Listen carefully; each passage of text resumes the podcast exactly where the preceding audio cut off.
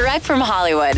There's been a rumor now for a while that 21 Pilots drummer Josh Dun and insatiable star Debby Ryan had secretly tied the knot. It's official. Yes, they're married. Debby dropped the news during an interview with Vogue, revealing they got married on New Year's Eve in Austin and even planned the entire event in 28 days. They'd been engaged since 2018 after Josh dropped down on one knee in a treehouse in New Zealand, of course, but decided to move forward with the wedding after one of Josh's best friends passed away, and they were reminded nothing is guaranteed. Debby tells Vogue, Josh's friend was excited that we were getting married, and I never doubted that I'd know him through every coming phase of our lives. When he passed, it really rocked me and put a lot of things in perspective. It didn't feel important to wait anymore, to stop being busy for all things to line up perfectly. Intending to do things is not nearly as powerful as doing, as we aren't promised tomorrow. Congratulations to the Duns.